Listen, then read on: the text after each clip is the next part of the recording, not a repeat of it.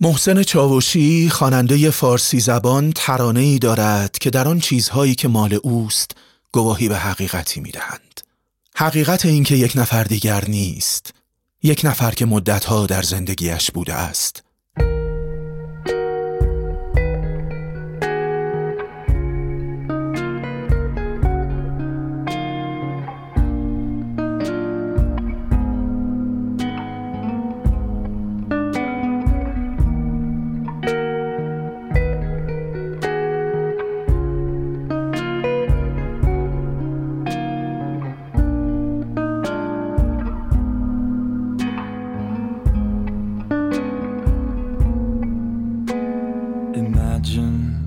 ترانه چاوشی پر از زمیر اول شخص مفرد است.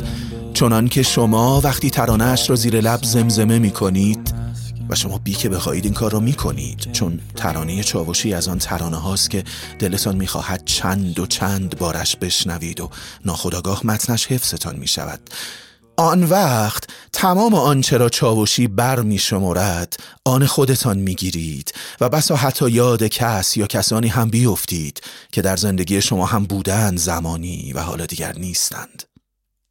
پیشونیم. می‌گوید چشمای بارونیم. شما هم که ترانه را زیر لب می‌خوانید می‌گویید پیشونیم. می‌گویید چشمای بارونیم.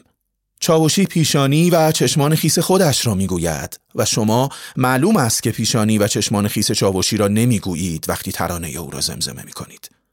در تمام زبانهای دنیا هر کس می‌گوید پیشونیم و چشمای بارونیم به پیشانی و چشمان خودش اشاره می کند. چاوشی از تأثیر او که از زندگیش رفته بر اشیای پیرامونش هم می‌گوید. بر چوب سیگار، بر فندکش، چاوشی می‌خواند که حتی چوب سیگارش هم دلش می‌خواهد او که دیگر نیست دوباره باشد برگردد. من باور می‌کنم اشیا این همه زنده باشند که دلشان چیزی را بخواهد. گلی گوشه ایوان دلش هوایی را بخواهد که از روی لباس یک آدم خاص سویش بوزد یا فندکتان دلش بخواهد پیش چشمهای یک نفر که روی ایوان با شما تنهاست شعله سر بکشد. نام ترانه محسن چاوشی فندک تبدار است. نام این پادکست نیو فولدر است. نیو فولدر یعنی پرونده نو چیزی که بسا نبوده قبلا. من که نویسنده این قسمت از نیو فولدرم باور می کنم اشیا حس داشته باشند. تب کنند. چیزی را آرزو کنند.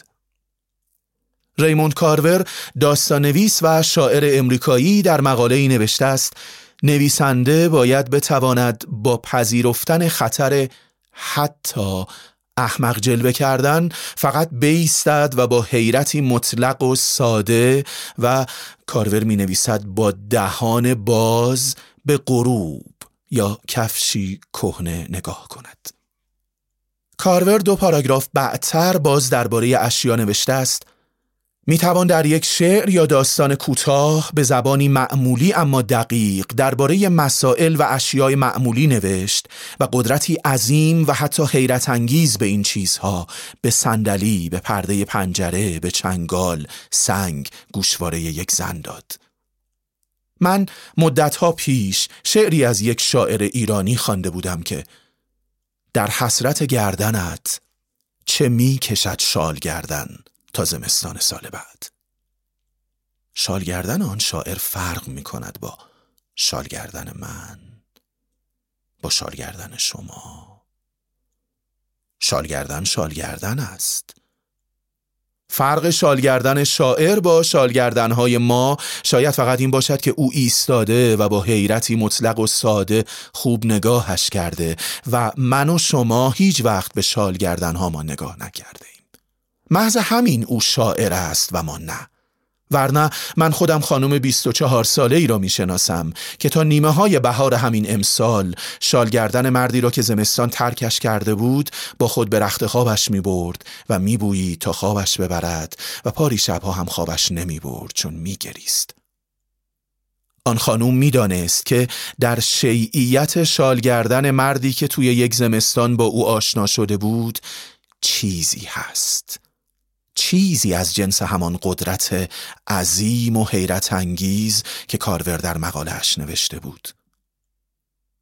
شعری از یک شاعر ایرانی دیگر خوانده بودم وقتی که تو نمی میری همچون پرچمی که سربازان بسیاری در آن شلی کرده باشند هر شب به هنگام باد ماه را از خود عبور می دهی چطور می تواند مرگ از تو تنها گودالی را پر کند؟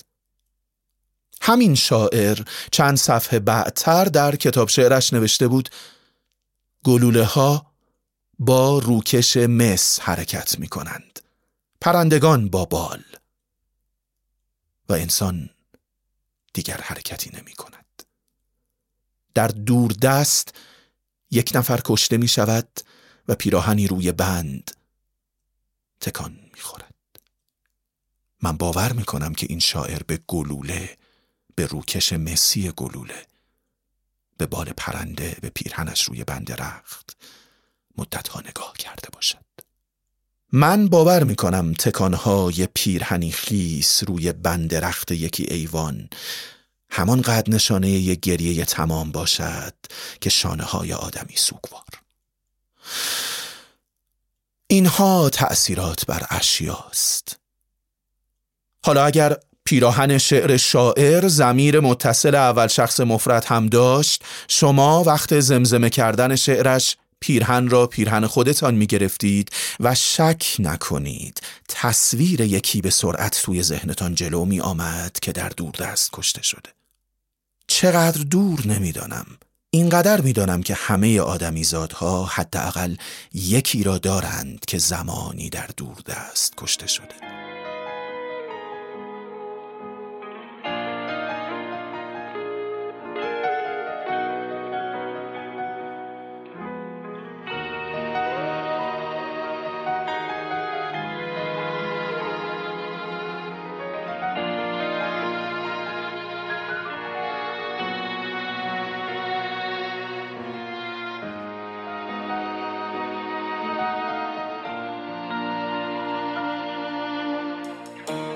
خط رو پیشونیم چشمای بارونیم دستای لرزونم پاهای بیجونم روح سرگردونم گلای ایوونم حتی چوب سیگارم فندک تب دارم دوست دارن برگردی خنده غمگینم بلکای سنگینم. اما اشیا را می شود از پیش چشم دور یا رد کرد. مثلا همون خانم 24 ساله که گفتم شالگردن مرد رو بالاخره به او پس داد. ماجرا ساده اتفاق افتاد. مرد شالگردنش را خواست که پیش دختر جا مانده بود و دختر برایش فرستاد. حالا که شما دارید این پادکست رو میشنوید دختر شالگردنی شیعی خاطر اندود از مرد ندارد.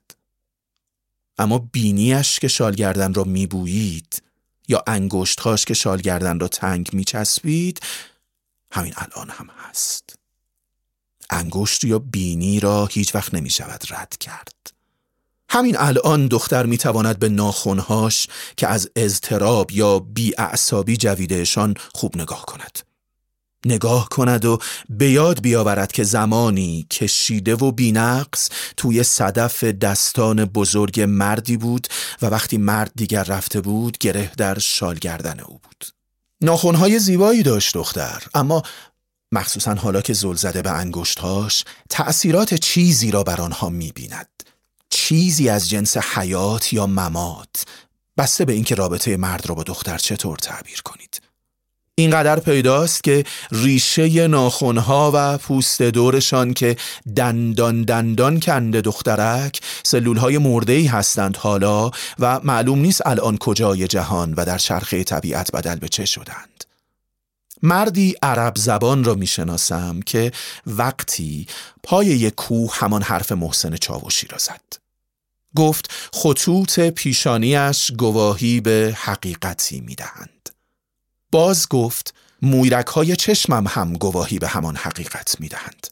گفت نقطه نقطه منافذ ریز روی پوستش که هوا در آنها میگردد و آنچه از سلول های لبانش که بچسبند و روی هم قرار بگیرند وقتی لبانش را میبندد گواهند.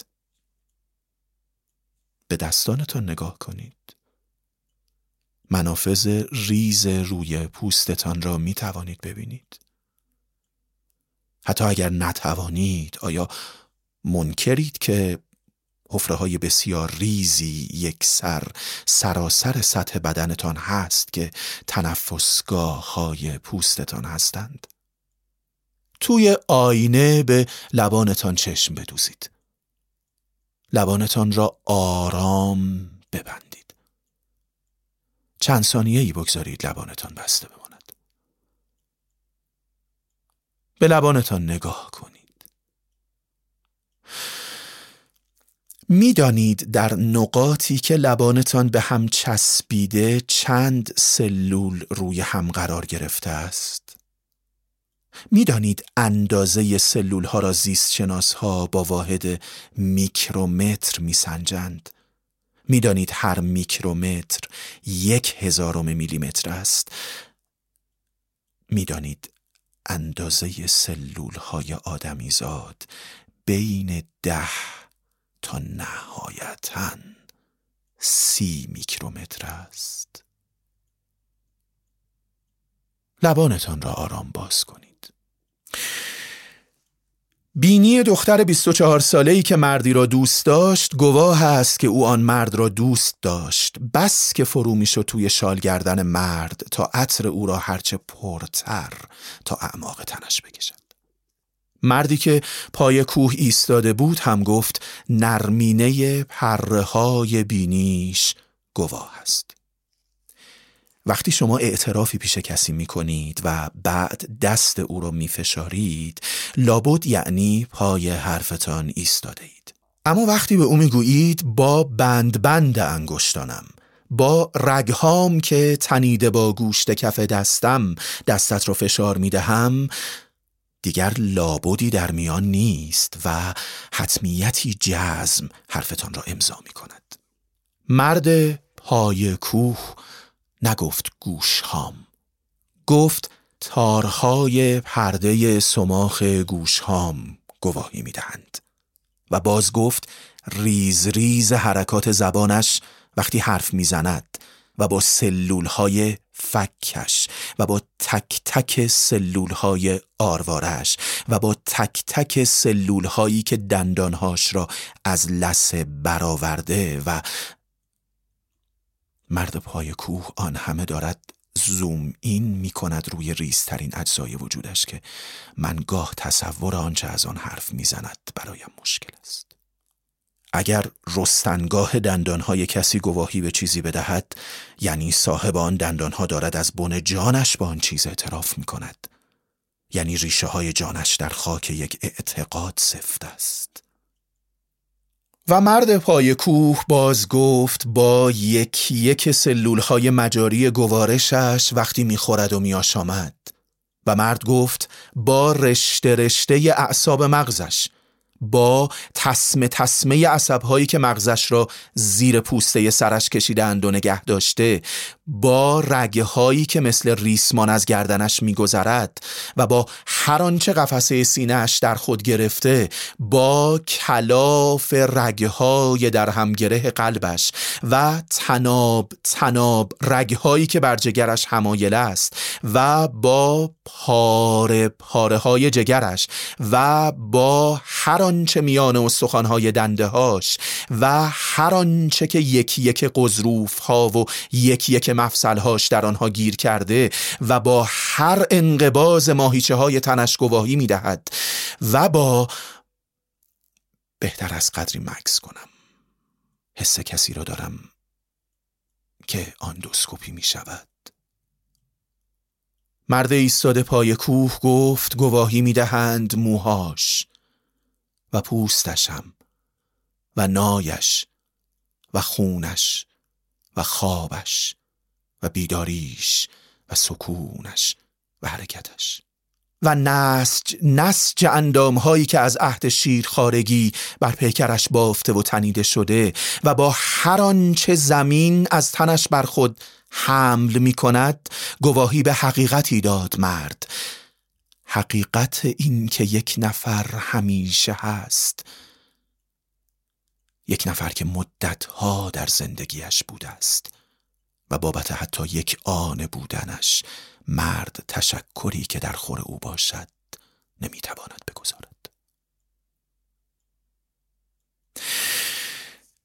اعترافات مرد را کسان دیگری که پای آن کوه بودند نوشتند و برای دیگران ماند. آنها عین کلمات مرد را سعی کردند ثبت کنند و معلوم است که اعترافات هر کس به سیغه اول شخص مفرد است. پس دیگران که اعترافات مرد را زیر لب می‌خوانند اعترافات مرد را نمی‌خوانند خود دارند اعتراف می‌کنند و گواهی می‌دهند اینجاست که اعتراف کنندگان ناگهان چیزی گم کرده را پیدا می کنند.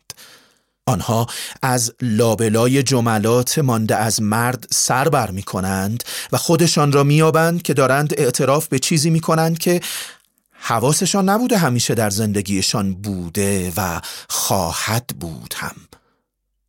بهد دارد. یکی همیشه گوشه ایوانتان بوده باشد و شما حواستان به بودنش نه.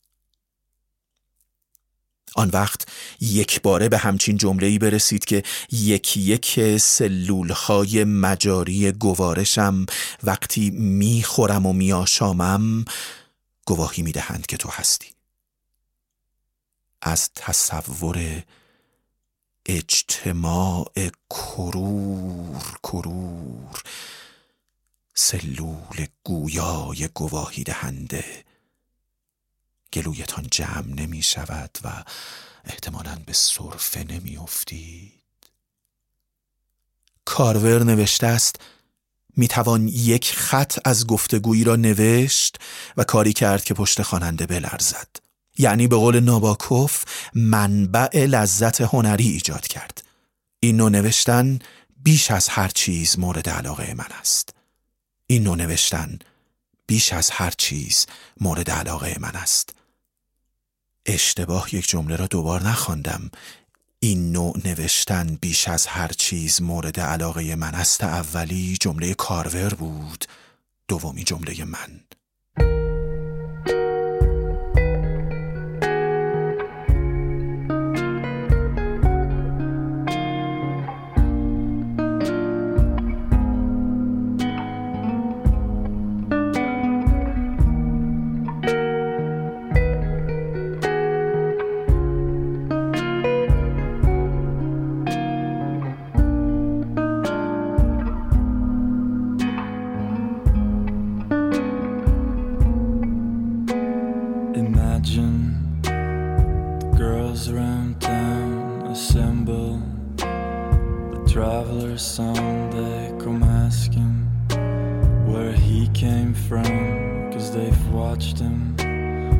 washing his face near the pond.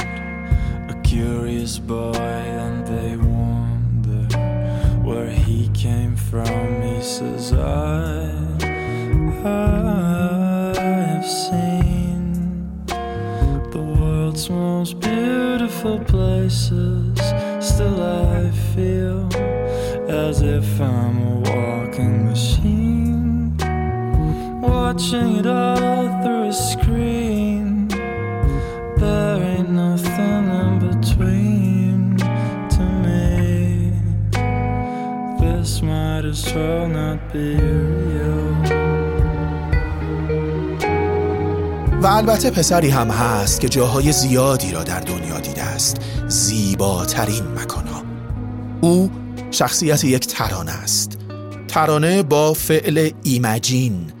شروع می شود.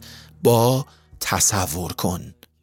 تصور کن پسر مسافری را که به شهر کوچکی رسیده و دارد صورتش را در آب حوزچه‌ای می شوید.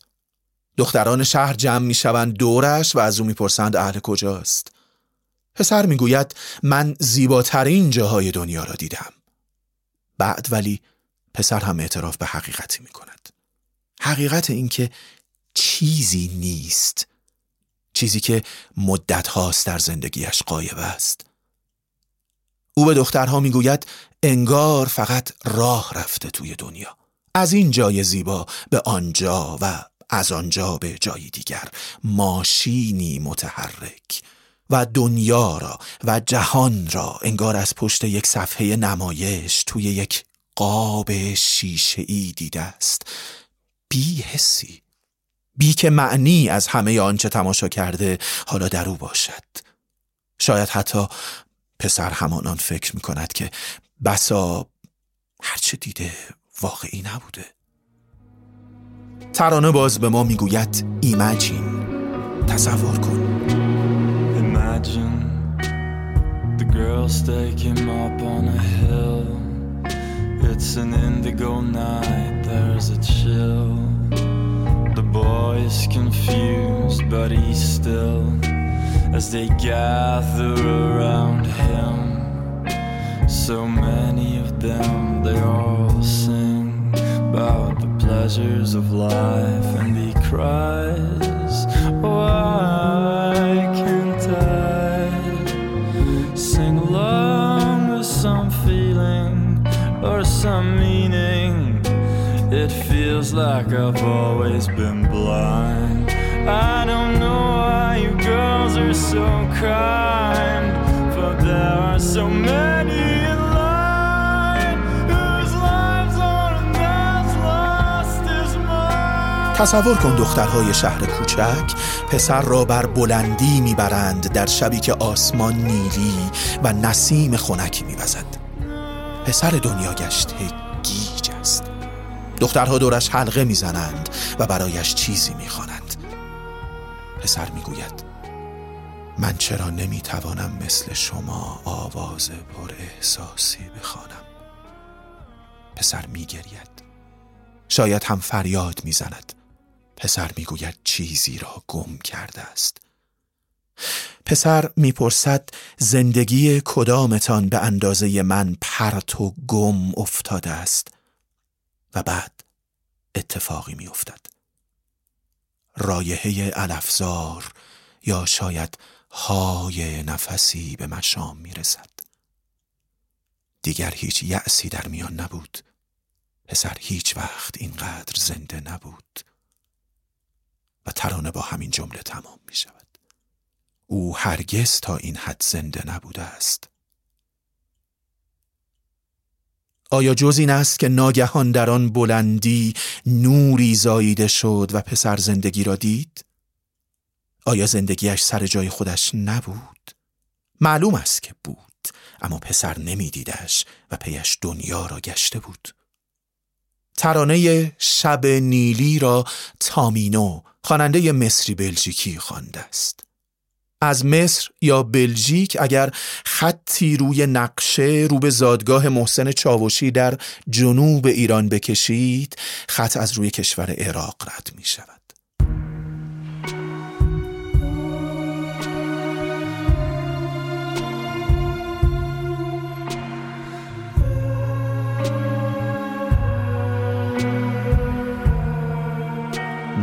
Something happened there. The smell of the grass or maybe the air. There was no more despair. Just something about that night.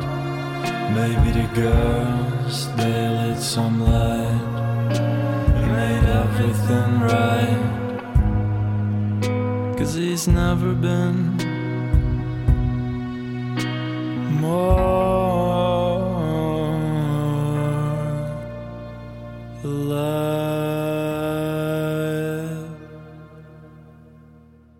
محسن چاوشی در ترانه فندک تبدارش از کسی می‌گوید که دیگر نیست. مرد پای کوه از کسی می‌گوید که همیشه هست. تامینو از کسی می‌گوید که حواسش نیست به چیزی که هست. مرد ایستاده پای کوه اسمش حسین بود. چاوشی زنده است. تامینو زنده است. حسین زنده نیست. او را کشتند در بیابانی در عراق. محض همین فعل بود برایش نوشتم. بند بند بدنش را گسستند از هم کشندگانش. و مثلا یکی بند انگشت او را هم برید. در کتاب تاریخ تبری یکی از بنامترین کتب تاریخی مسلمانان آمده که کشندگانش سه روز آب بر او بستند. زیستشناس ها می‌گویند بیش و کم هفتاد درصد بدن آدمی آب است. سلول های بدن در بیابی میمیرند. حسین با یکا یک سلول های بدنش گواهی داده بود که چیزی هست.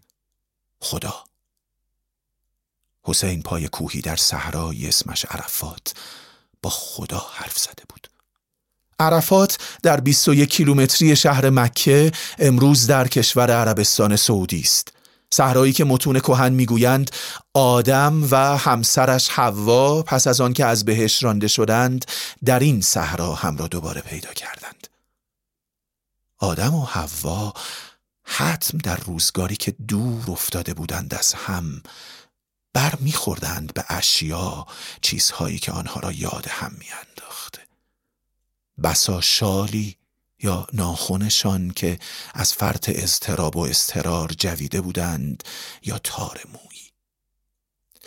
آنچه من از آن در این پادکست به اعترافات حسین تعبیر کردم متن راز و نیازی است که از او به جا مانده دعایی موسوم به عرفه که پاری از مسلمانان عصرگاه نهمین روز از آخرین ماه سال قمریشان همان ساعت و روز که حسینان را خواند میخوانندش.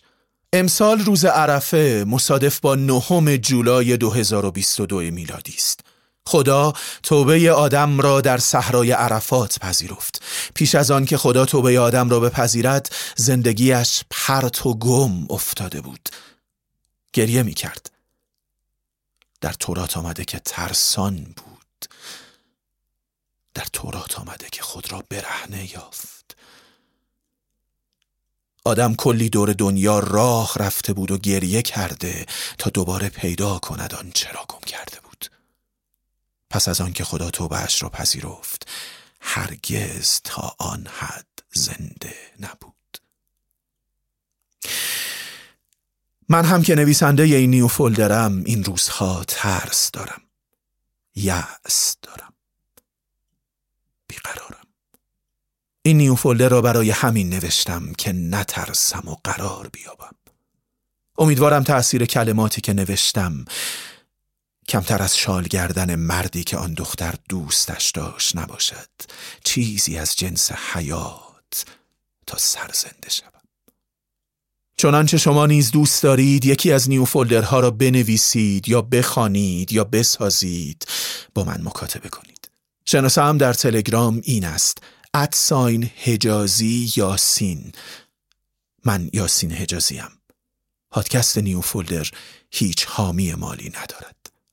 از تاهره بنی هاشمی از رافائل از منا رهگذر از محمد نصراوی از امین حجازی از سحر الماسی از شفق نادری از علیرضا منصوری بابت همه کمک های بیدریغشان به من در ساختن این پادکست ممنونم. نیز از بشر و بشیر پسران قالب اسدی هم ممنونم. آنها دعای عرفه را روایت کردند و جملات حسین را از پایان کوه به من رساندند. تو نمی میری همچون پرچمی که سربازان بسیاری در آن شلیک کرده باشند. هر شب به هنگام باد ماه را از خود عبور می دهی. چطور می تواند مرگ از تو تنها گودالی را پر کند؟ این شعر از غلام رضا بروسان است.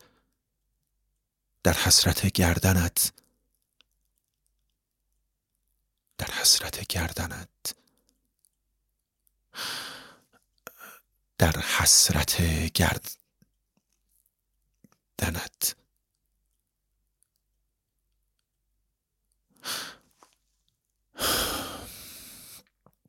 این شعر از الیاس علوی بود. بغزای پنهونم چشمای گریونم حال خوب و بدم و به چشات مدیونم. بغزای پنهونم. چشمای گریونم. حال خوب و بدم و به چشات مدیونم. خیلی دلتنگ تو هم